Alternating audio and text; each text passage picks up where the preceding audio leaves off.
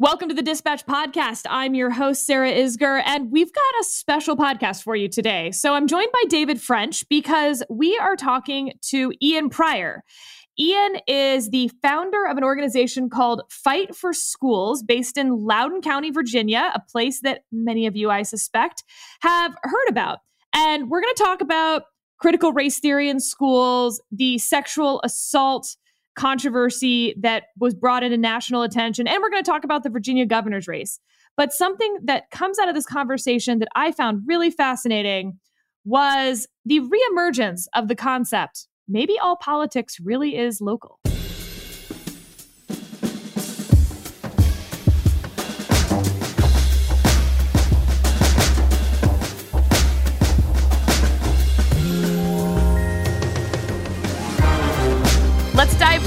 So, before we get started, a couple disclaimers. One, Ian, you and I work together at the Department of Justice. We go way back now and have spent um, many a long hour uh, working together. So, definitely a pre existing relationship. I am not unbiased when it comes to Ian Prior. Second disclaimer uh, Ian has two wonderful girls who are home for fall break today. So if you hear joy in the background, it is coming from them. Uh, but let's let's just jump right into Loudoun County. So Loudoun County's been in the news a lot. Not a lot of people know a lot about Loudoun County. Can you explain the politics, the COVID history? Just what is Loudoun County? Yeah, so absolutely, um, and thanks for having me. Uh, you know, Loudoun County is is considered an exurb of Washington D.C. So it's about 50, 50 minutes, 60 minutes outside of, of Washington. Uh, the best way I could describe it is, you know, it's it's it, rural farmland in sort of the western area, but in the eastern area, it's grown massively. And there's there's a couple of reasons for that. There's a lot of um, data centers out here, so that's attracting a ton of work. Um, but it's also, you know, a place where people that lived in Arlington or Alexandria or Fairfax that wanted to get a house with a yard where their kids could play or go for you know better schools could could move out there and have more space. And you know your money goes a lot further when you're looking at property rental purchasing houses in loudoun county than it would in alexandria. Um, so that's kind of the the loudoun county story. It had primarily been you know mainly republican um, certainly at the local level you know, it has obviously trended the other way as far back as, you know, 2013. But locally, you know, 2019 is where you saw a big flip on the Board of Supervisors and at the school board level. Now, you know, a lot of people out here will say, well, you know, you you voted for this school board. I mean, you clearly, you know, agreed with their policies, but it's not quite that simple. I mean, as you know, you know, you're looking at 2016, Trump is elected. 2017, the traditional, you know, brake pedal starts and we have a gubernatorial election here and you know northam wins by the time you get to 2019 that's still going on. So even at the local level you're starting to get that natural pushback from democrats. The other part of it that's interesting is school board elections out here are nonpartisan. And so when you're going down the ballot in 2019 you, you know you may be republican and you get to the school board level and you probably have never heard of these people and if you have heard of, of, these people, maybe you read one article, one place that said, this guy wants more school buses. This lady wants more recess. And like, okay, sure. I, yeah, great. Sounds fantastic. There was certainly nothing along the lines of, we are going to completely politicize your schools. Uh, so that's kind of the, the framework of, of what Loudoun County looks like in probably March of 2020 when, you know, COVID hits. And then what happens in COVID? Because obviously, for large, for for lots of counties around the country, public schools shut down for some amount of time, and then when they reopened was really different based on where you lived. Yeah, so you know, COVID hit in March. Loudoun County Public Schools immediately shut down, um, switched to a, a distance learning program. You know, really trying to get a hold of it. And I don't think anybody during those first few months was you know, everyone was no idea what's going on, right? How it affects kids, how it affects adults. I mean, there was so much we didn't know. So there was no real issue in that first spring of 2020. Um, but then you get into the summer, and that's when we started to learn that you know oh, we're not going to go back to full time in person learning in the fall. Now, I wasn't really involved at this point, um, but this is you know learning from from everybody else uh, that was.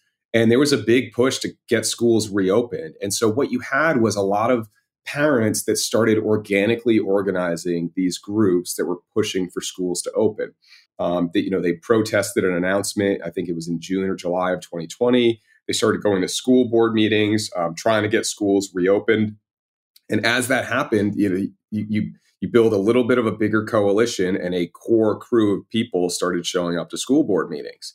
Um, and then in January, one guy, uh, his name's, name's Brandon Michon, went up and kind of gave the first viral moment in Loudoun County where he just, you know, yelled at the school board and said, figure it out. And, you know, that he, he ended up on Tucker. And that was kind of a, a precursor of things to come. Um, but, you know, they, they eventually got to the point, I think, in March where they started doing combinations. So, you know, the kids would go to school a few days a week and then they'd be um, at home a few days a week, and then by the time you got to April, it was four days a week in school and only one day a week. You know that was that was hybrid, which really means just checking on a computer and you know go play video games after. All right, so that's the lay of the land. Uh, we now all, you know, have the exact same experience of just having lived in Loudoun County for two years. Super helpful.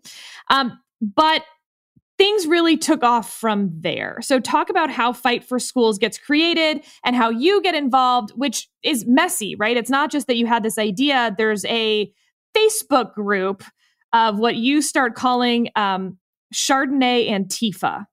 Yeah. Yeah. So, this is, so this is actually interesting. I, I had never gone to a school board meeting. I, you know, I wasn't paying attention to schools issues. I saw an article in the Free Beacon that said it was last summer that Loudoun County Public Schools was using um, Southern Poverty Law Center materials to, to teach social justice. And I was like, okay, I, I remember Southern Poverty Law Center from being at DOJ, and I'm going to check into this. and so I emailed the principal. They're like, no, we're not. Um, but then somebody said, "Oh, go go to the one of these equity committee meetings." So I went to one of these equity committee meetings online, and it they were talking about you know Loudoun County's uh, detailed plan to end systemic racism and Loudoun County's, you know, equitable equity plan. And I'm like, what is this? this is kind of interesting. And they kept talking about the equity collaborative. The equity collaborative recommended this and the, the lawsuit from the attorney general's office. I'm like, oh, let me dig into this. So I read this equity collaborative report. And what they did was they hired this equity collaborative consulting company out of California to come in and do and do an assessment on their systemic racism. And so what they did was they in, they interviewed a bunch of um, parents and students for focus groups, but they they excluded Asian Americans and Caucasian Americans from the focus groups. So they they took this this focus group and, and they started asking people questions, and it was all very anecdotal. And maybe they had 14, 15 participants anonymous, and it was it was things like you know, somebody would say, well, you know, my son who's black got in a fight with another kid who's white, and my son got suspended for three days, and that kid only got suspended for one day. And, and so they would conclude, well, that's clearly racism. Right. Well, we don't know. I mean, we don't know if how this went down. We don't know the, the results of the discipline, what went into it. We only know this story of this mom. And it was kind of littered with those those kind of anecdotal things. And then the conclusions are, you know, yes, Loudoun County school system is you know, essentially systemically racist. That eventually led to an attorney general investigation based on that report, which then led to a settlement by Loudoun County Public Schools of the investigation, which then turned Loudoun County into, you know, the center of equity and you know all that. Um, so I thought that was really interesting. I ended up foiling it, found out they spent a half a million dollars on this firm in 2019 alone. Um, I also learned some other things. They were proposing a, a teacher code of conduct that would have disciplined teachers who spoke negatively about the school's commitment to equity, even on their own time and not just on social media. So if I'm like talking to my neighbor and she's a teacher and says, Yeah, I think what the school is doing is just over the top, I could call the school, you know, drop a dime on her and she could be subject to discipline. So I took those two things and I wrote an article in the Federalist in October. And then I went to a school board meeting and I spoke about the First Amendment issue on like the teacher code of conduct and then a new dress code that would, you know, ban anything that could possibly offend anyone. Um, literally, it said anything that could be deemed offensive. and so like, this is this has got some serious First Amendment problems. I, I can't believe they're doing this.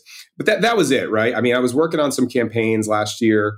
So November comes around, presidential election. I mean, we all know when you work on campaigns, November and December after that, if you're done, you're like, how many books can I read? How many shows can I binge on? How little can I do until January? so that's kind of where I was at that point.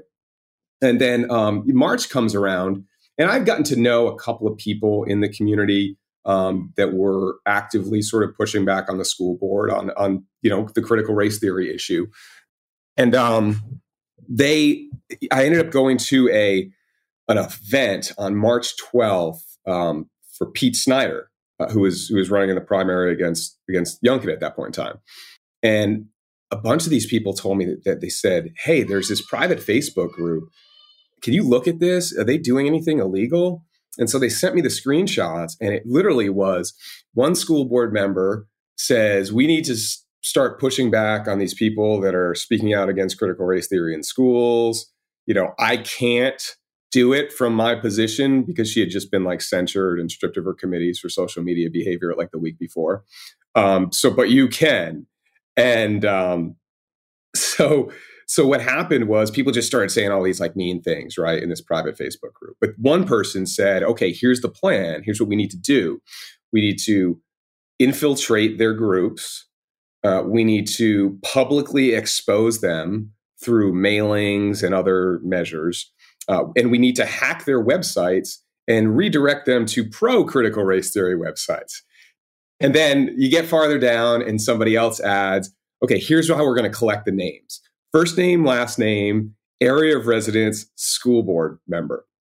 And people just started adding names, right? I mean, it was like between 60 and 70 people uh, and most of these people I've never even heard of, right? I mean, they're not out there writing op eds every day. They, they really were going through the school board meeting minutes and finding anybody that opposed the school board on anything and put them out there.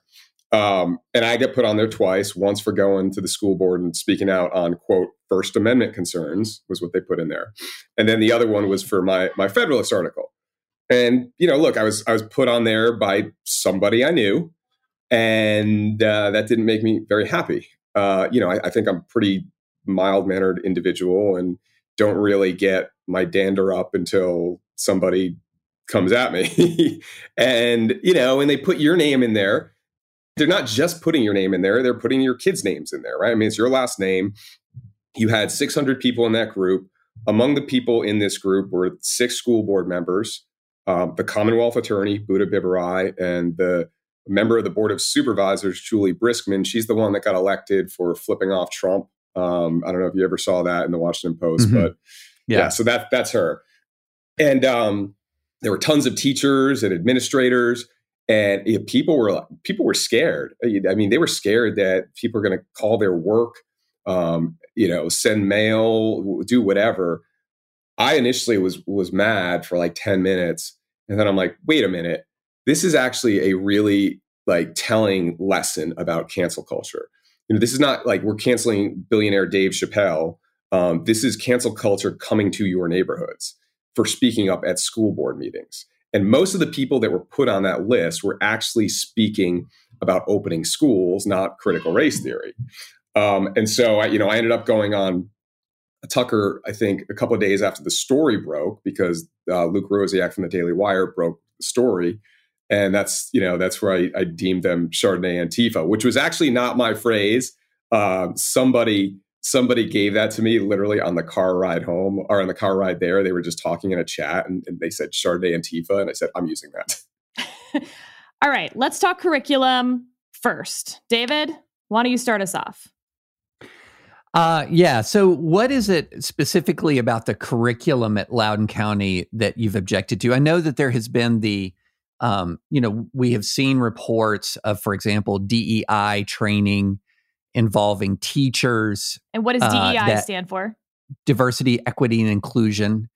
So we might use some. Um, we might be using some acronyms here: CRT, critical race theory; DEI, diversity, equity, inclusion. They're not exactly the same thing, but DEI training is often heavily CRT influenced.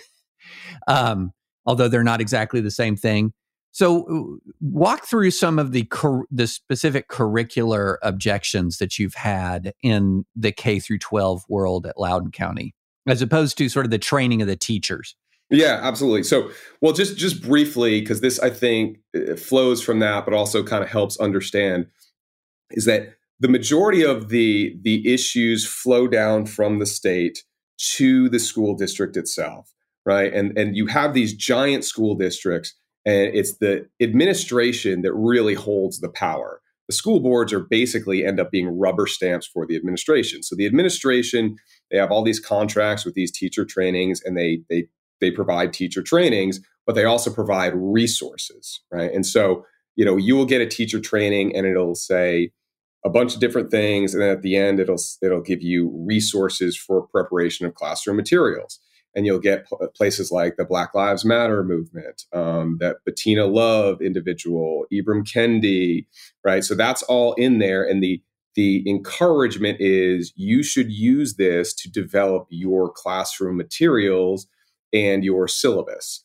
Um, not all teachers will do that. Uh, I've talked to dozens of teachers over the past couple of weeks during early voting who are like, "Yeah, we are not doing that." Um, so, so to, you know, I think to I think it's important not to put the blame here on the teachers, uh, on all of them for sure. Um, but as far as when it bleeds down into the classroom, you know, a couple of things that'll come top to top of mind. Um, I had four slides that were sent to me um, one was all about learning uh, white fragility and Robin DiAngelo, and it just had all the terms and it had little fishbowl cartoons. Um, the other slide was white privilege, um, so all the all the reasons why you could be white privileged. Uh, then there was um, new words, right? So th- whatever woke word you can come up with, there was a whole like vocabulary lesson on these new words um, you know, whether it's uh, gender issues or race issues. I mean, just go through an Ibram Kendi book. That's where you pull all the words out. Um, so those are the kind of the three most visual examples, and it's tough because uh, you know it's not a visual issue here. Um, I had a second grade slide where um, they were talking about how um, women and minorities um, do not ever get credit for their work in America, uh, and that it is important um, to build anti to it is important in black history month to become an anti-racist activist. This is for second graders.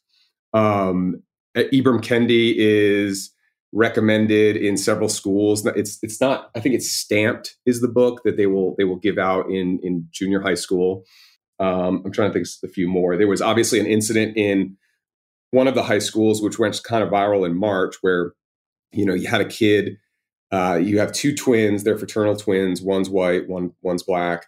Um, they're on screen, and the teacher was like, "What do you see here?" And the kid's like, "I see two people chilling." And he's like, "Yeah, but what do you what do you really see?" He's like, "What do you mean? What do I really see? I see two people chilling." It's like, "Come on, you, are being difficult here. You're telling me you don't see anything different here." He's like, "Are you trying to get me to talk about the race? Because I don't really see how that's relevant. It, you know, it, it gives me nothing." aren't we supposed to be getting away from that? Like, why does the skin color really matter? And the teacher's like, yes, it does matter. It does matter. And it is like that video went viral high school at one of the Loudoun County, um, Loudoun County areas here. And then I guess the last thing, which, you know, it's not necessarily critical race theory as well, I guess it is. I mean, because if we define critical race theory as Western liberalism, equal opportunity, meritocracy, perpetuate systemic racism, this this would be that to me. Um, my daughter comes home one day um, the night before, I had read a book, like a cartoon book about Columbus sailing to America, and I read it to my two kids who were seven and five at the time. The next day, I kid you not, my daughter comes home and says, Why did you read me a book about a bad guy? And I'm like, What are you talking about? And she's like, Well, I learned that Columbus killed a lot of people and was was evil and took all these slaves. I'm like, Well, okay, how did you learn that? She's like, I learned it in a video like, do you have the video? She's like, yes. So she showed me the video. There's this thing called Brain Pop. And um, on BrainPop, it was a, a, like a teenage millennial type, you know, Gen Z type kid and a robot. And they're going through the history of Columbus. And they're, they say, oh, you know, Columbus sailed the world, but sailed across the, the Atlantic to America. But, you know, he actually really didn't do anything. This guy found it. And oh, here's what he did when he went there. And then they show literally a cartoon of Columbus like dragging Native Americans um, on the ground, and then there's a bunch of like dead ones all piled up. Right? I mean, this is the second grader seeing this, and then they have the priests come in and they have pictures of the priests, like really mean looking priests, like you know, going up, forcing their hands on these people with this ominous cross, right? As they're saying, and they force them to, you know, convert to Christianity against their will. And then they have like a, a money symbol over uh, Western Europe and said this was all about greed.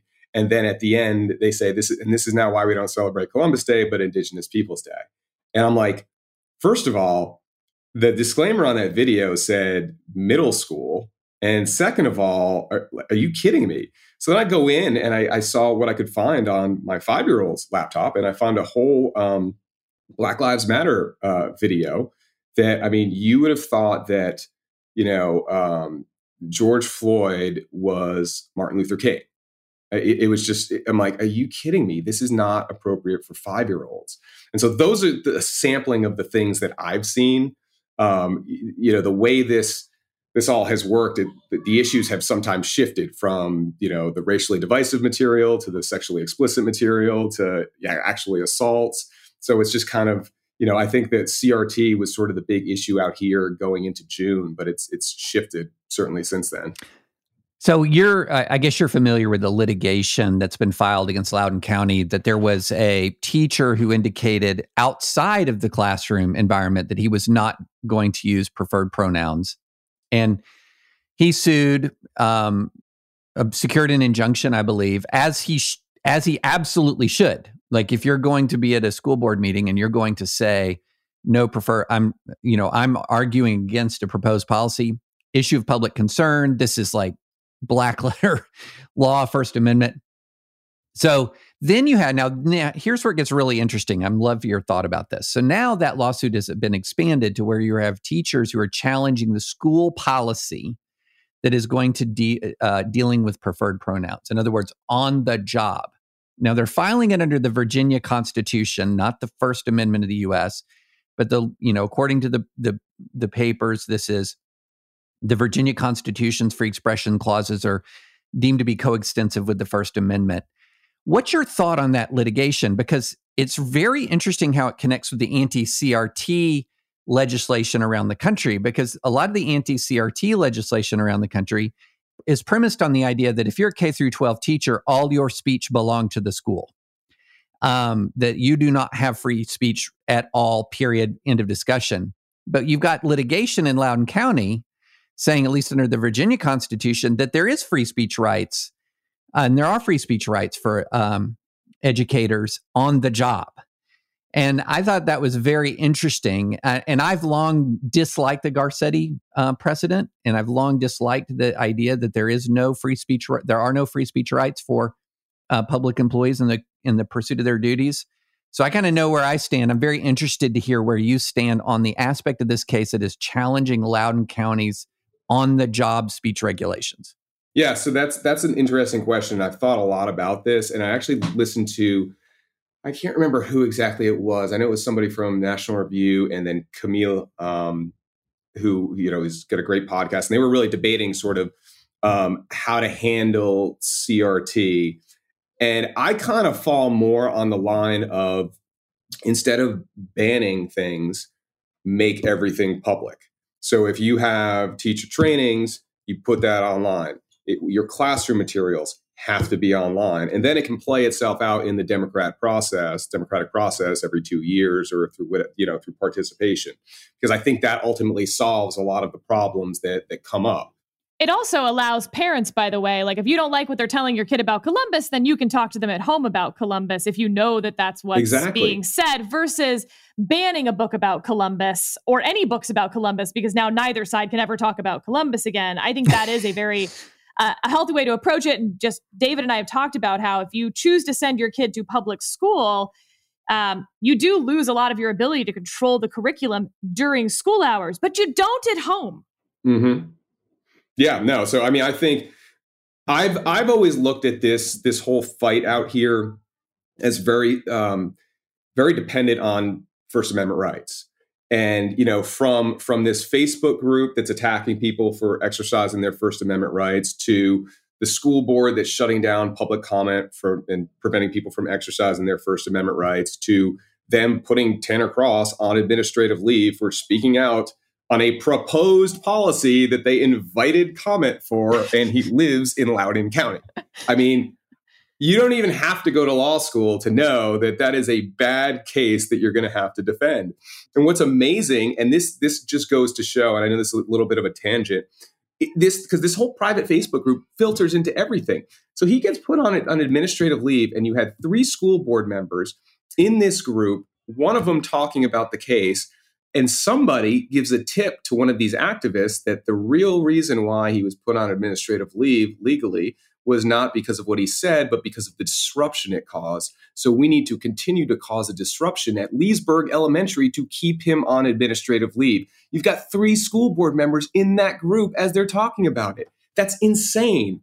Um, but you know, back to the the lawsuit itself, I you know, it's going to be very interesting because you know, what you hear from the left on this this policy 8040 is, well, we had to pass that we had to pass it just like we did because that's what the model policy in Virginia says. Well, no, that's that may be what the model policy says, that may be what the Virginia Department of Education says, but that's not what the law says. And the, the statute, all it requires is that you pass some kind of policy, right? Some kind of policy that addresses bullying, um, that addresses bathrooms, etc.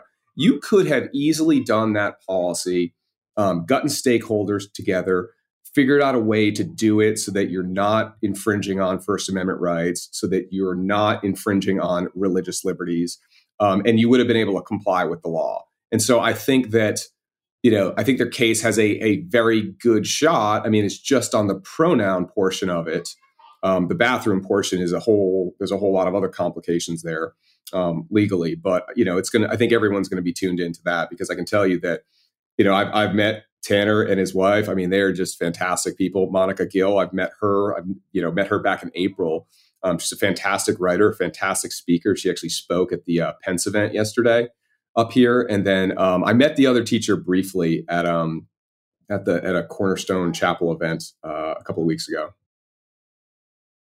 So uh, let's move to the Loudoun County sexual assault story. Um, we now have a lot more facts that have come out since the initial reporting about it. And I want to kind of separate this into two different parts here. One, there's the narrative that this sort of, you know, proves something about bathroom policies, transgender students, and sexual assault. Um, I think that has been largely disproven by the facts of this case. Um, you know, that they had a pre existing sexual relationship, that they had both chosen to meet in the bathroom that day. She says no. He then forces um, her to engage in sex acts and has been convicted of that. It had clearly um, nothing to do with the bathroom policy that wasn't even in place at that point. And his gender identity, while still not confirmed publicly, seems irrelevant, again, if there had been this ongoing sexual relationship. I'm interested if you disagree with that. Um, happy to, to hear out anything that you think is relevant about the gender identity or bathroom policy. But then there's the second issue, which is on that for the school board itself and the superintendent, they lied about it because they were concerned exactly. that it would be used as the narrative to prevent a bathroom policy. So they actually made it part of the narrative, even though the facts itself have nothing to do with gender issues or the bathroom policy. I, am hoping you can kind of explain totally. this, set the table, etc. And that and feel free to disagree. That is me. exactly correct. I mean, look, there. I can tell you that. So, so the transgender policy really didn't wasn't put on the map until they put Tanner Cross on administrative leave. Like nobody was paying attention to it, and I can tell you from like the, the parents I'm working with, the moms I'm working with, most of them did not want to touch that issue. Okay, they they felt very uncomfortable with it. They they felt like they don't know enough. Um, they they really did not want to engage there. And you know, I kind of felt the same way. I said, you know, let's let's focus on what we're talking about, which is on one hand, you know, violations of law by the school board. On the other hand, the the curriculum stuff. Um, I learned about that story shortly after um, the dad was arrested, and you know, there were. And will people, you explain just real quick? So he's the police are called to the school the day he finds out about his daughter's sexual assault. There was some discrepancy over why he was arrested then, or why the police were called then, and then there's the school board thing. Will you just walk us through some of the facts on that? Yeah. So so on May 28th at um, Stonebridge High School, you know, that somebody. Um, uh, so uh, the, the girl was sexually assaulted the mom goes in from my understanding the mom gets called in. She's talking to the the daughter. There's a guidance counselor there. I don't really know enough about that to talk you know factually about it um, about the details. And then the dad gets called and the dad gets extremely angry because things are i mean he just found out his daughter was sexually assaulted. He's really ticked off. He doesn't like the way it's being handled. Um, i believe there was a school resource officer there which was you know a member of the loudoun county sheriff's office. Um, and they it's my understanding that they called it in that they were you know investigating this. Uh, the dad got angry um, and so they ended up having to bring backup. They brought backup in. Whether they needed or not i don't know but they brought backup in. The principal at that time sent out um, a message basically addressing sort of the angry dad in the administration office because kids were like well, what's going on? But they didn't didn't publicly address the the underlying issue which is hard because it's two minors and the school the you know students at the school could easily identify probably who was involved. So that's that's too tricky actually. exactly. Yeah. and and you see you see a lot of people on the left saying oh it was reported to the police right away. There was no cover. Like nobody's i'm not certainly saying that anything that was done wrong from the principal side um, and the school side at that time as far as communication was somehow you know nefarious. Um, but that happens um, you know you see you see on social media oh it must have been one of those angry school board dads at, at stonebridge high school and you're just like okay well i don't know enough facts. But we did hear that oh i think somebody got sexually assaulted. Kind of kind of went away um, and then the june there was a june 8th meeting where people showed up in force to oppose the transgender policy but more to support tanner cross. And you had a lot of people getting up there. I wouldn't say a lot but there were a couple of people saying I disagree 100% with everything Tanner Cross said, but I disagree even more that you suspended him for saying it. So that you know, it was it was really a pro Tanner, pro First Amendment meeting, and then you get to the June 22nd meeting, and now that's the one where they thought they were going to have be able to pass 80-40, which was the policy that would uh, require teachers and students to refer to other students by their preferred pronouns would require kids kids to be allowed to use any bathroom that they identified with and would allow them to play in certain sports of the gender they identify with. And there that meeting was again packed. There were rumors that, you know, the Democrats are going to be bussing people in. So, you know, the other side showed up in force and it was probably 85% opposed, 15% supportive. Um, just to kind of take you through that school board meeting. And, you know, I think that there's going to be a story coming out today uh, that's going to clarify a little bit on what happened there, but I'll, I'll do it right now. Um, I wasn't at the school board meeting. I was out collecting signatures in Leesburg um, for the reason that I thought this thing was going to be an you know an S show, and I uh, I'm like you know probably more of our high profile people shouldn't be there just just to be cautious. And but I, I fully understand what happened because I was watching it as I was going door to door, and the first twenty or so speakers were all pro school board, and you had one woman get up there and she addressed the crowd and said, I see the hate dripping from the followers of Jesus and their children in the audience. And the crowd was like, Are you kidding me? And they, you know, they booed her and the chairwoman, she banged her gavel. She goes into recess, she comes back out, she admonishes the audience and then gives the woman her time back. Like, what? Okay, so so then the tide turns after speaker number 20, it's just one after the other after the other, just opposing the school board on a variety of things, but the policy included. You get to maybe 60 something in, out of 250, and you have a former state senator, Dick Black, gets out, and he just rails against the school board, right? He's directing his ire and his speech and his passion to the school board. After he's done, audience starts clapping, right? They're so excited. They're doing their jazz hands because that's what the chairwoman wants, but many of them, most of them are clapping. And she bangs the gavel, goes quiet. And then the vice chair says, I vote to conclude public comment. And they all vote nine nothing to conclude it. And then people are like, you know, booing them and, and whatnot. And, you know, they were staying there. They stayed there for about half an hour. Somebody had a sound system, so people that couldn't give their speeches just gave their own speeches to the crowd. They were singing the national anthem. And then in the back of the room, you have this individual, Scott Smith, and he was there with his wife. And he was there with his daughter too. You you can actually see the daughter in the footage. Um, it's like the Zapruder film. You're like you can see the family and how this all goes down. And somebody that they knew, who's a you know big time far left activist, was kind of getting in his face saying, you know, I I know what happened. What you're saying didn't happen. Your daughter wasn't wasn't assaulted.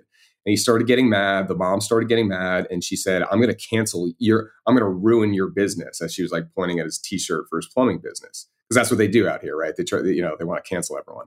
And um, and then he started yelling at her, and you know, he used some language that you know you probably are going to regret. Um, and a and a sheriff's deputy just kind of put his hand on his shoulder to pull him back he didn't know it was a sheriff's deputy. I mean, he's all heated at this point. He kind of swats it back. That's when the tussle happens. On the video, you can hear the, the mom saying, My daughter was sexually assaulted in a bathroom at school. Um, that led to uh, the superintendent who came out and then declared an unlawful assembly. Now, I think what's going to come out today is in a deposition for somebody else they arrested for just simple trespass uh, he admits he had no legal authority to uh, declare an unlawful assembly.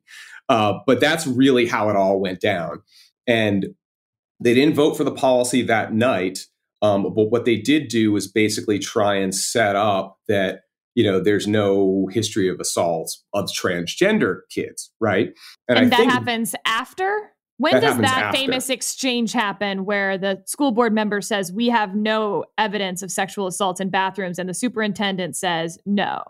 Yeah, that's so that happens after they shut down public comment. Everybody leaves, then they come back and they hold the rest of their meeting, which is like online. So you can view it online. And one school board member, Beth Barts, asks a question and she she asks it, it she says, Is there a pattern or are there continual sexual assaults in bathrooms at Loudoun County Public Schools? And it's quite possible that the answer is no, right? But he didn't answer the question she asked. Instead, he volunteered, I am not aware of any re- any records of sexual assaults in bathrooms. So what that and then later the chairwoman kind of comes back around to clean it up and talks about transgender um, assailants, and then he's able to go into his that's a red herring time magazine. So like it's clear i think it's clear to a reasonable person that they had set up a, a, way to get out that there were no transgender sexual assaults in bathrooms. And he just answered the question wrong and was lying um, when he did it. And so nothing comes out out of that. And, and and like i said we had been talking about the oh, okay so nothing comes out about that um, it makes national news. Everyone's like, "Oh my God, look at these evil like January 6 parents in in Loudoun County, right?" And you're like, "Are you kidding me?" And then we get to August 10th. That's the next school board meeting. That's when they actually pass the policy. And up until that time, I had learned about this incident. And I was a little, you know, people wanted to get this out and kind of going to your point earlier. I'm like, I don't know that this this story really does anything because I never actually heard the superintendent's um, statement. That didn't come out until later. That was like sort of under the radar. And um, I didn't want to get it out because I'm like, I don't know that this, you know, I don't know enough facts about this. I don't know if this kid is is transgender or not, or gender fluid. He's wearing a skirt. Like this, let's not let's not put that out there because this is not clear enough. It's still going on. I think the family didn't want to do it either because you know the sheriff's office was investigating. Um, we learn later that they conclude their investigation on July 8th, is when he was arrested. Um, then he goes into juvenile detention, and the Commonwealth Attorney's Office takes over. So you get to August 10th. August 10th, they pass the um, they pass the policy. Nobody is allowed in the school board meeting room except to speak. You get like one person at a time, goes to the podium, then you have to leave. The there's video now. So they turn the video away from the speakers because they're afraid of all these viral moments that, you know, we're tweeting out all these, these great speakers, getting like 4 million impressions. You know, everyday people are now going on Laura Ingraham and Tucker Carlson and, you know, the local radio, um, local TV. And so they turn it around and now it's facing the school board. And this is where it gets really interesting. The mom signed up to speak, but she didn't show up. The chairwoman calls out the mom's name. As soon as the chairwoman calls out the mom's name, the superintendent writes a note, gets up, walks it over the chairwoman. On the other side of the dais, you have another school board member look up super nervously, picks up his cell phone, starts sending a message, and looks over to the superintendent and the chairwoman. Now, that in isolation means nothing. But now we look at that, we're like, they knew, right? And now they were saying, so, so there's that. Then we get to October 6th. October 6th is when the sheriff office, sheriff's office announces that it's arrested a kid um, at Broad Run High School for sexual assault. He locked a girl in an empty classroom and, and essentially groped her. Those are the allegations. Um, and I start getting all these communications from people saying it's the same kid, it's the same kid, it's the same kid. Um, and so the reporter who en- ended up breaking the story, Luke Rosiak, had been working with this family. They wanted to tell their story after this kid ultimately like pled guilty, which was expected on October 14th. But once it got back to the reporter and to the family that this is the same kid, he was moved to a different school apparently was never disciplined in any way, never, no suspension, no consideration of a, an alternative learning environment for him to keep him out while they were, you know, he was about to plead guilty for sexual assault. He's wearing an ankle monitor. And then that that's when the story came out and it just blew up. Um, and the story being that they knew about a sexual assault that happened on May 28th. On June 22nd, the superintendent lied right? And he lied because they knew if any assault happened in any bathroom, regardless of whether the kid was gender fluid or male or it, it wouldn't matter. It would have completely set them back and they wouldn't have been able to pass this policy. So politically, it would have been devastating for them. So that's really the motivation. Now they come out and they say, four days, you know, we hold a press conference for three days later and, and say, here's all the facts here's the reasonable assumptions, right? They said that the school board members were not aware of specific details until news reports. Okay, well, if you just said that and you didn't say unequivocally that they had no knowledge, that's carefully crafted legal jargon that means they knew something and did nothing. And there was nothing in there that said the superintendent didn't know. So, therefore, one, that guy needs to be fired. Any school board member that was complicit in this needs to resign. And DOJ should stop worrying about parents as domestic terrorists in Loudoun County and instead should do a Title IX investigation on this. Uh, there was also another story that came out right around then that said Loudoun County hadn't been reporting sexual assaults for years to the state as they're required by law. So, I mean, it was crazy. And then on, on that Friday, superintendent finally comes out and gives a, a statement and he says, well, um, I can't do, we couldn't do anything because of Title IX. And but now we're going to do all this stuff that's going to prevent this from happening in the future. So it's like, well, what is it? You, you were barred by Title IX to do anything until you got caught, and now Title you can do all this other stuff. Like I don't understand. And then he said, I mean, well, if anything, Title IX would require him to act far more decisively than he acted. Absolutely. Right. Absolutely. I think, I think my frustration with all of this is that if this same exact scenario happened three years ago at the peak of the Me Too movement, it would have been a totally different reaction, which is what I hear from this story is that the school did not believe the girl um, that she had been sexually assaulted. And that's why the male student was not punished. He was moved to another school. He assaulted another girl. And that is on them for not believing the first girl. And instead, I guess I am frustrated that it has become part of this transgender bathroom debate when in fact it has nothing to do with that aside from, again, the adults trying to use it as a political volleyball to spike at each other, when in fact it actually highlights a huge problem with the most common form of sexual assault right now, which is date rape. Um, she knew her assailant. The assailant took advantage of a pre existing relationship, didn't take no for an answer, et cetera, et cetera. Like things that we actually need to be doing more about. And nobody's talking about that. Right. Well, you know, and it, and and since this all happened, uh, oh, and the other thing, the superintendent said, "Well, I misunderstood the question." Like, okay, all right, Bill Clinton, sure. Um, yeah. and and the, the, the crazy thing is that ever since this has happening happened, we've been getting just influx of people saying, "My daughter was sexually assaulted, and nobody ever did anything about it. My daughter's friend was sexually assaulted. She reported it." the kid got detention or suspended for three days and then went around and like bragged about it.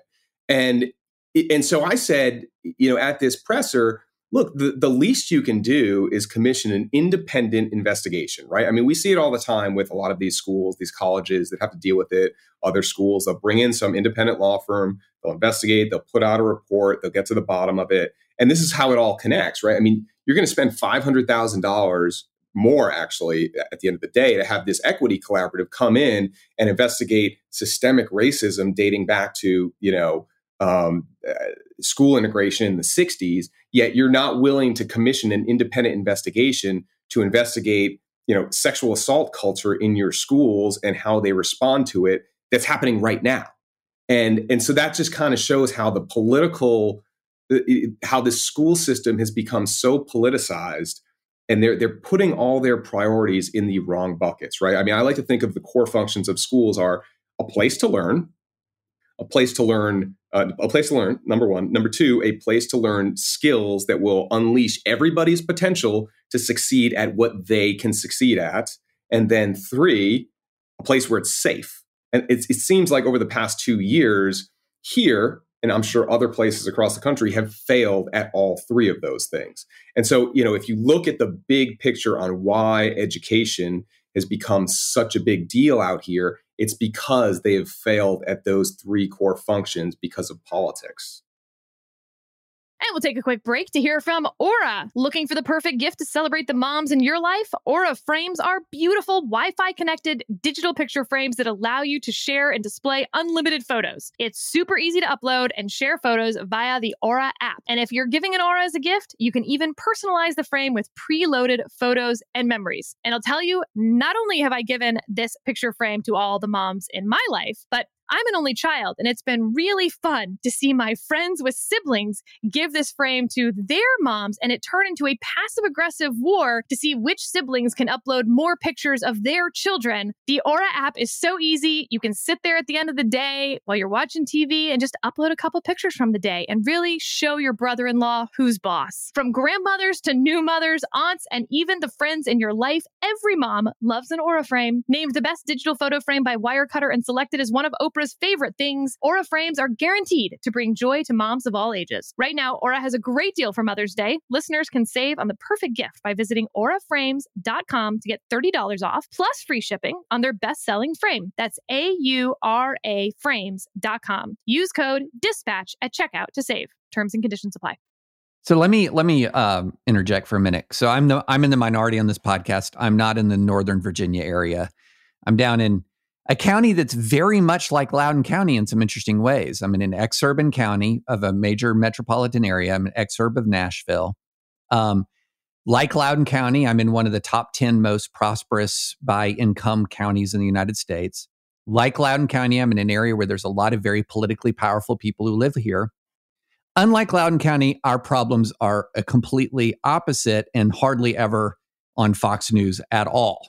Okay.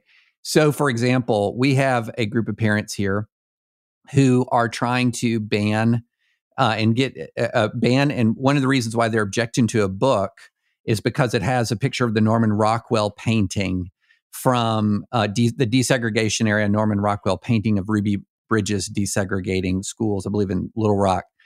Um, we have parents who have literally threatened, and this was a viral video, um, healthcare professionals who testified in support of masks in schools. We have had um, some pretty remarkable moments virally in the other way. One of the more disturbing, for example, is a guy who's talking about how he's taking his son to school and he's passing by all of these Confederate monuments and and and uh, and road signs and whatever dedicated Confederates.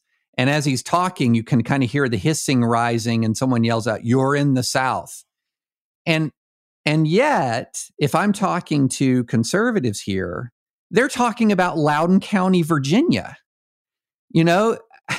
So like it, this is what's very frustrating to me about the nationalization of our politics. I love what you're saying about transparency, about the First Amendment. I was actually on the phone with a speaker of a house of a of a state house and he asked me what what is one thing that we should focus on. I said transparency. One of the things that parents are frustrated at is they don't know what their kids are being taught. Transparency, transparency, transparency. But I guess one of the reasons, uh, you know, one of the things that I worry about is when we nationalize all of these local disputes.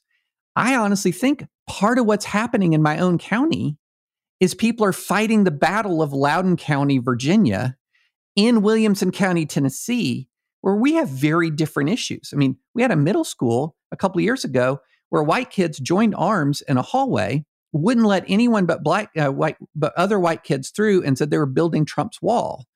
Um, we had teachers who have made an assignment says you own slaves. What are the directions you give your slaves?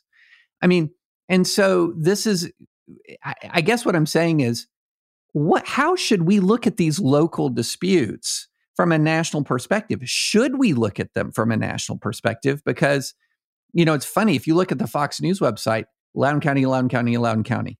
You look at CNN, Williamson County, Williamson County, Williamson County. And so, uh, how how do, how should we put this in perspective in your view? Yeah, and, and I'll say it's it's tough because you know it, it does get politicized. If, for example, you know that we're trying to recall these school board members that were part of this group, and it was like, well, we're, we're, trying to recall them over critical race theory. It's like, no, we're not trying to recall them over critical race theory. We're trying to recall them because there was a quorum of them in a viewpoint restricted uh, Facebook group discussing school issues. Now, the, the cancel part of it was due in part to we want to cancel people that are opposed to critical race theory. But this is a massive Open Meetings Act violation. So if you were to say, okay, I'm going to call, I'm the chairwoman of the school board, I'm going to call six of the, five of the other school board members, I'm going to invite all our political allies to um, a banquet hall. We're not going to tell anybody about it. And we're going to sit there and listen to all their issues. Um, we're not going to televise it, and we're not going to put out minutes of that and we're going to take their input and we're it's going to be in our heads and we're going to use that as we as we um, engage in policymaking. Well that would be a, against the law. It doesn't matter if it's digital or if it's in person. So that's kind of what we and so we were very frustrated early on that this that we would have to say this is not actually a recall about critical race theory or policy because you're not going to win removal efforts in virginia on policy. You need to have violations of law. Uh, and, and, you know so it, there's a there's a push in a there's a it's like an immovable object meets an unstoppable force and it becomes nationalized and nobody is just sort of meeting in the middle to really clarify what those issues are. So the issues as i said it's i mean we talk about transparency accountability collaboration. I mean those are the core issues but they ultimately get surrounded by all these these other issues um, which is somewhat inevitable uh, but you know, we just had so one of the school board members that we were trying to get removed. She actually passed away over the summer. She was elderly. She passed away from um, surgery complications, and they just appointed somebody in her place. And he, nobody really knows what he is. Nobody knows if he's a Republican or a Democrat. He's, I think he's kind of maybe slightly right of center, maybe not. But he's already had like three town halls. And he puts out after every school board meeting, he's like, here's what happened. Here's why I voted how I voted. Um, and you know, I'm not always going to agree with how he votes, but you know what? It's a sign of hope that he recognizes everything that's gone wrong, and here's how this this needs to be run. So, you know, I think that the message should be as, as people are looking at the, the Loudoun County battle, it's not necessarily about policies. It's it's about you know a different form of of government at the local level where you know these are our representatives that are supposed to be at the closest level to their constituency. And we need to we're never going to repair national politics if we don't have local political um, apparatuses working with the people in a collaborative way to sort of set the tone for how people when they move up the stream into bigger positions will then deal with their constituency. Um, one other thing i would add too is you know this is a a big picture policy uh, thought. But I think for Loudoun County, I mean, we've got 420,000 people. There's 80, 80 81,000 students, and we've got nine school board members and uh, eight districts. That is way too big for nine people for a part-time job that they get paid $20,000 a year and have a staffer that works 10 hours a week. I mean, it just doesn't work. So ultimately, you get the administration is the one calling all the shots, and the school board just has to say, "Well, they said this is a good idea. I don't have time to research it because this is a part-time job." Um, so it's going to be interesting long term how school boards function. I mean, maybe if this is going to be something that over the next ten years is you know a political hotspot, uh, maybe we should relook at how school districts are divided up, how how school boards are, are run, um, how they're staffed. Maybe they have to be more like congressional offices and be more responsive and have people that you know have these town hall meetings, have a staffer that can go out there and meet with community leaders. You know, I think it, there's a there's a longer solution here that will take time um, if this kind of thing continues. But I just think that the the way it's set up now is is you know destined for failure if there are no changes made. All right, you are also in a previous life a Republican political operative. You worked on campaigns uh, before your DOJ days. What should we make of the Virginia governor's race at this point, and how impactful has this issue overall been? How impactful has Loudoun County specifically been? Um, by the way, a fun fact for those listening um, I had two deputies during my time at DOJ. Ian was the first. The second deputy was Devin O'Malley, who is now the spokesperson for the Youngkin campaign. So um, I'm so proud of uh, of our little family out there trying to make a difference in in the public um, public policy of our country. Um, yeah. So how you know our um, are school board moms the new soccer moms? Yeah, I mean, it's certainly looking like that out here. Uh, you know, I, I've heard pushback, you know, all summer and from some media outlets that, oh, you know, I'm just doing this to to help win an election. I mean, that would be impressive if I if I had somehow the ability to sort of manipulate the universe so that I got put on a list and then was able to use that to build a movement. That's like Emperor Palpatine stuff right there, right? Like I said in a tweet yesterday, like wait till they find out about my secret clone army. They're going to be, um, but I, I do think so. You know, I think that I've never seen an issue rally people like this has, and you know, we've got two Democrats on our board I've spoken to hundreds of people over the summer, and there are a lot of independent. I've seen a lot of independents and Democrats that kind of you know like they mosey on over to the signature thing. They don't want anyone to see them. Like I'm a Democrat, but I gotta get rid of this school board. I'm not voting for this this stuff this time around. And so what I think you have is the traditional. You know, you elect you elect a new party, and then the brake pedal starts coming, right? And and how how fast does the brake pedal start? Uh, you know, it's always there by midterms but sometimes it shows up a year early. And so, on one hand, you've got everything going on with Biden, Afghanistan, his numbers tanking after Afghanistan. Youngkin starts going up, right?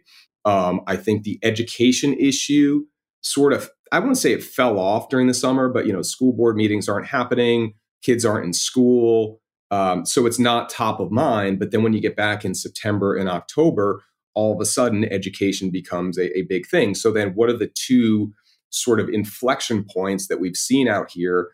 It, given that context, one, Terry McAuliffe gets up in a debate and delivers like the gaff of all gaffs and says, I don't think parents should be, you know, telling teachers what to teach. And it's like nobody That was saying, remarkable. Yeah. yeah, that was remarkable nobody's saying parents should have like veto power over everything in schools. They're just saying look we, we shouldn't be shut out of school board meetings. You should work with us and you know when you're developing these policies that impact our, our kids. Um, and then two i think that this this cover up story it it you know it's obviously a horrible i mean two people were assaulted. It's terrible. It's and it's terrible for so many reasons because now parents especially parents of girls don't feel safe in those schools. So you have that going on um, in the whole context. But it also, I think, the way that they they lied and they failed and they put politics over their core mission has kind of validated what parents have been saying for the past seven, eight months or more, which is that this school system is just focused on political issues and not their you know their core basic functions of running the business of schools and so you throw that into the mix and then you've got two candidates and you've got you know Glenn Youngkin here and you've got Terry McAuliffe here. Now, Terry McAuliffe is bringing in all the star power, right? He's bringing in Obama, he's bringing in Biden, he's bringing in Kamala. And, you know, I don't think people here care about that right now. That seems very presidential election, you know, maybe missing the moment, misreading the moment that that's going to impress us. Um, whereas Youngkin, you go to Youngkin rallies and, you know, he brings in parents to speak. And so he's really reading the moment. And I think when, when you're talking about a representative democracy, the best candidates are the ones that can look to their potential constituency and say, okay, this is what they're talking about. And, you know, I need to learn more and I need to sort of give them a voice. Um, whereas Terry is kind of, I think, playing the base game. He's like, I just got to turn out my base. So I got to make sure the unions are happy. I got to make sure the party is happy. Uh, and, and if I do that, and I've got to make sure that the the base is happy. And if I do those things, I'll win. Youngkin is looking at it more like, yes, I've got to turn out the base, but I also need to reach independents. I need to reach soft Democrats. And what I'm seeing is that the one unifying issue out there that that kind of gets everybody is is education. And so that's you know that's an important factor in this this race. So I want to run a theory by you. Um, one one of my theories is that you know if we're talking about sort of this this contest between the two parties, that one thing during the Trump era that began to emerge was the suburbs sort of started swinging more towards the Democrats. Um, the educated suburbs tend to swing more, were swinging more towards the Democrats. But I'm wondering about, especially in the bluer areas of America, not not my area. My daughter did not miss a day of school last year because of COVID. She was there. My youngest daughter, she was there the whole time. But I'm wondering if some of what happened over the, the pandemic in some of the bluer areas where the teachers' unions had more sway and their reluctance to reopen in spite of overwhelming evidence that it was going to be safe for kids to reopen. How much, A, has that impacted sort of the suburban view of the parties? And B, how much has that sort of impacted the story that teachers unions have told the public about themselves, which is that they're all about education and kids, not that they're all about self interest. Because it feels to me like the way that the teachers unions responded to COVID in many ways punctured the story and, and blew up a lot of the story that they tell about themselves in a way that really impacted families. And the impact of that, you know, may echo for a while. So that's just kind of my theory, but you're in the middle of it. You're in the middle of that that exact kind of suburb. Um, you know, am I off base here? Yeah, no, I think that's uh, that's right. And and sort of if you look at you know the the origin story here and how I talked about these these parents were organizing during the pandemic, that this was a very nonpartisan organizing at the time. And there was extreme frustration with the teachers union, with Randi Weingarten, um, you know, keeping schools closed. And a lot of these folks were Democrats. And so that had already existed when when March comes around and the whole, you know, cancel culture situation in Loudoun. So in order to kind of unify those those two movements, I think it really you kind of had to thread the needle because a lot of these these folks are traditionally Democrat. And if if you know I had gone out there and you know been some far right provocateur and you know, it never would have been sort of the, the unification of the movement. Um, but that's that's not what I am. That's not who I am. And certainly, like the the you know, as I call them, the army of moms that go to school board meetings that are collecting signatures. That's not who they are either. I mean, a lot of them are, you know, hey, I'm a libertarian, or hey, I, I used to be a Democrat, but you know, now I'm a Republican. Like they're all have a political evolution, and they're just not flamethrowers and and so i think that's how you know you can point to the unions as having a, a outsized role in the origin story of this this education issue. And so when you see you know terry wine i mean yeah when you see Randi Weingarten tweeting things talking about how we've always wanted to get in schools and then you just see that like we're getting destroyed like just sit this one out. I mean you've already you know you're not going to help anybody that you think you're helping because you it is bipartisan all around that you did not you were not looking out for kids you're not even really looking out for teachers you're just looking out for your own power all right last question because i think what has been really fascinating about this conversation for me is how much it brings back the fact that this is local right loudoun county is not williamson county and how this has been nationalized actually kind of misses a lot of why this has happened. Um, based on that, if Glenn Youngkin wins, you know, the Fox poll that came out yesterday had him up by eight points. Um, if he wins by eight points, do you think that the Glenn Youngkin model can be, will be repeated by Republicans in 2022? Or that in fact, there are local dynamics at play here that are simply going to be different in other places? Uh, I think the answer is a combination of both. I think that it can be an effective thing going forward, but it has to have the local dynamics. You know, you cannot just say, well, look what they, you know, here's the playbook they ran in Loudoun County, right? They, they talked about this issue, they talked about that issue, they talked about this issue. That may not be the case in other places in America. Ultimately, though, what the the real, as I said, the real issue here is accountability, transparency, the willingness of school boards and school administrations to work um, cooperatively with with parents. And that's sort of the overarching problem that we have here. And so if that's an overarching problem elsewhere then yes that is absolutely something that they should look to sort of you know loudoun county. But it's not going to be the same policy issues it's not going to be, you know, it might not be critical race theory, right? It might not be a bathroom policy. You know, it could be, it, it really could be anything. But I think that when people look at, you know, the story of Loudoun County, they have to look at really almost on a personal level. And that personal level is that, you know, parents overall sort of realize their their inner strength um, because it involves their kids, and they were able to really unite and, and go against the this machine, which it turns out isn't really that much of a machine. They're just people that make bad decisions and over and over and over again. Because you know, if those all those decisions made by the Loudoun County School Board, like they're the ones that keep feeding this because they keep making bad mistakes, and we keep saying, "Oh, you just gave us another mistake to explain." You know, like we're now going to have to talk about that for a week. Um, and then the other like kind of personal piece of this is that you know every individual mom and dad that that's out there you know working every day i mean they are making immense sacrifices both professionally and personally right? They've lost friends they probably lost business um, but they it, it's like a it's like the hero's journey where they see what is happening to their kids or other people's kids and they've woken up and they, they've said i gotta i gotta fight this. Like i gotta go be the hero for my kid here um, because I, you know, I'm trapped. I might not be able to afford private school. I may not have the option for homeschooling. Um, this is what the, the, you know, these are the cards I've been dealt. I need to to find that extra, you know, inner strength, fire, motivation, and it really it, it's it sees it, it, there's no sign of it letting up, and I find it interesting. You know, my sort of reports back, intel reports back on some of these school board members.